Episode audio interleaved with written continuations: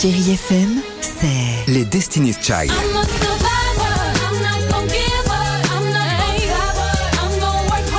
Des souvenirs Et la musique qui vous fait du bien. C'est ça, Chérie FM. Feel good. Musique. Retrouver Audrey Gibaud. Bonjour Audrey. Bonjour Stéphane, bonjour à tous. Ah c'est bien, ça s'annonce pas mal dans le ciel. là. Oui, avec du beau temps quasiment partout, du soleil d'abord sur la moitié sud, au nord c'est un petit peu plus couvert, mais les éclaircies vont s'imposer. Seule ex- exception en fait le Grand Est avec des averses prévues encore et de possibles coups de tonnerre cet après-midi. Pour les températures, comptez aujourd'hui 16 degrés à Besançon et à Saint-Malo. Il fera 17 à Paris, 20 à Béziers jusqu'à 23 à Orthez. La menace de la Russie, Sergei Lavrov, le ministre russe des Affaires étrangères, parle d'un risque réel de troisième guerre mondiale. Pour lui, le danger est grave, une réaction qui tombe après la visite d'officiels américains à Kiev dimanche. Et ce mardi, les États-Unis organisent une réunion en Allemagne. Une quarantaine de pays vont parler de possibles nouvelles livraisons d'armes à l'Ukraine. Sur le terrain, la bataille de Mariupol continue dans le sud-est. L'usine Azovstal résiste. 100 000 civils seraient toujours pris au piège.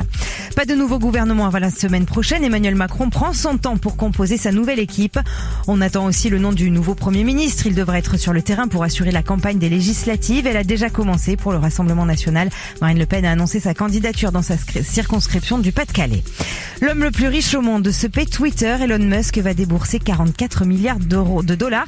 Le patron de Tesla a enfin trouvé un accord avec le conseil d'administration du réseau social. Elon Musk, qui se présente comme un défenseur de la liberté d'expression, pourrait changer les règles de la plateforme.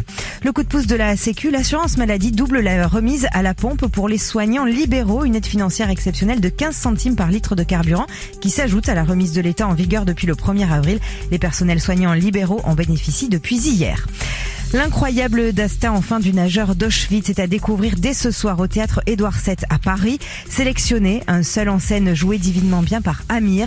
Il incarne Alfred Nakache, grand nageur déporté pendant la Seconde Guerre mondiale. Une histoire vraie. On connaissait Amir chanteur. Il dévoile pour la première fois cette autre facette de sa personnalité, très fier d'incarner cet homme ordinaire au, dessin, au destin extraordinaire.